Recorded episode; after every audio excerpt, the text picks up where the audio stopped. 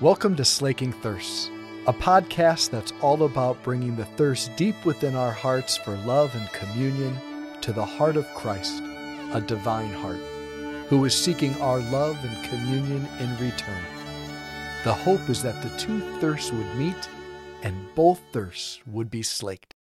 So friends, last night when I went to bed, my plan was to wake up this morning and celebrate just the normal Wednesday Mass of the 32nd week in Ordinary Time.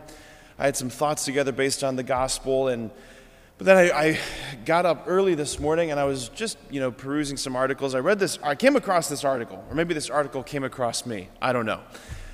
I came across this article that was talking about, it was this, essentially the thesis of the article is that faith makes one narrow-minded. Faith makes one narrow-minded.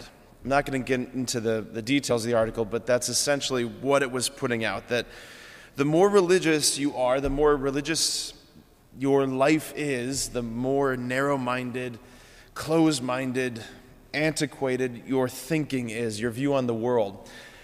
And that made me angry, reading that this morning. So I decided we're going to celebrate the feast day of St. Albert the Great, which providentially, I can't think of anybody whose life repudiates that thought more than Albert the Great. Albert the Great, 13th century Dominican priest and bishop, who was the original Sid the Science Kid. For those of you who have kids and grandkids who watch Sid the Science Kid, he wants to know everything about everything. That was St. Albert the Great. Albertus Magnus, right? Albert the Great. St. Albert the Great, his mind was so wildly open to the truth. He wanted to understand wherever truth was found, he wanted to know it and he wanted to consume it. Right? G.K. Chesterton, he once famously said that the mind is meant to be open, but it's meant to close down on something solid. Don't keep your mind so open that it never closes down on something solid.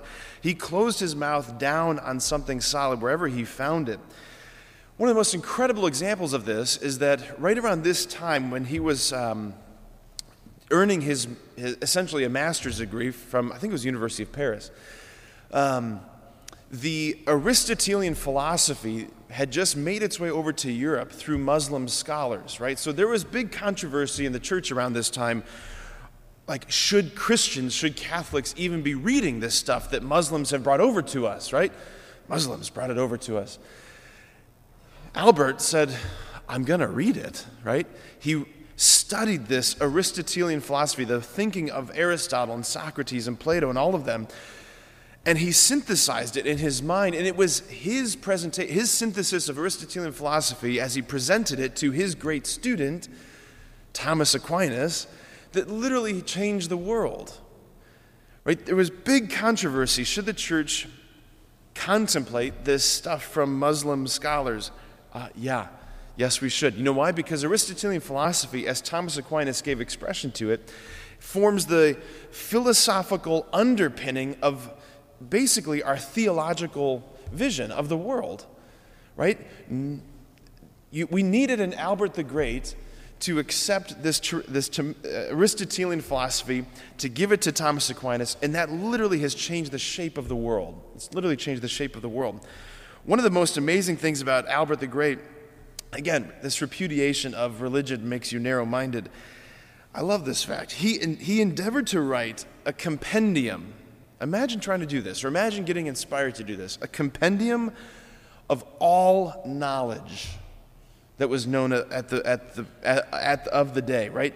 All knowledge of natural science, logic, rhetoric, mathematics, astronomy, ethics, economics, politics, and metaphysics.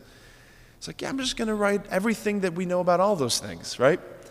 It took him 20 years to complete, and he said afterwards, when someone asked, why did you do this? He said, our intention is to make all the aforesaid parts of knowledge intelligible. He wanted to make it illuminated. He wanted people to understand. So I just wanted to preach a little bit about Albert the Great here this morning, because that article really got under my skin. That as Catholics, we stand squarely in the most intellectually sophisticated tradition that humanity has really ever seen, right? We are like the basis of the university system, the hospital system, modern medicine, modern science, like all of it owes its intellectual patrimony to the church, So we call upon St. Albert the Great and his great student Thomas Aquinas to pray for us today. Amen.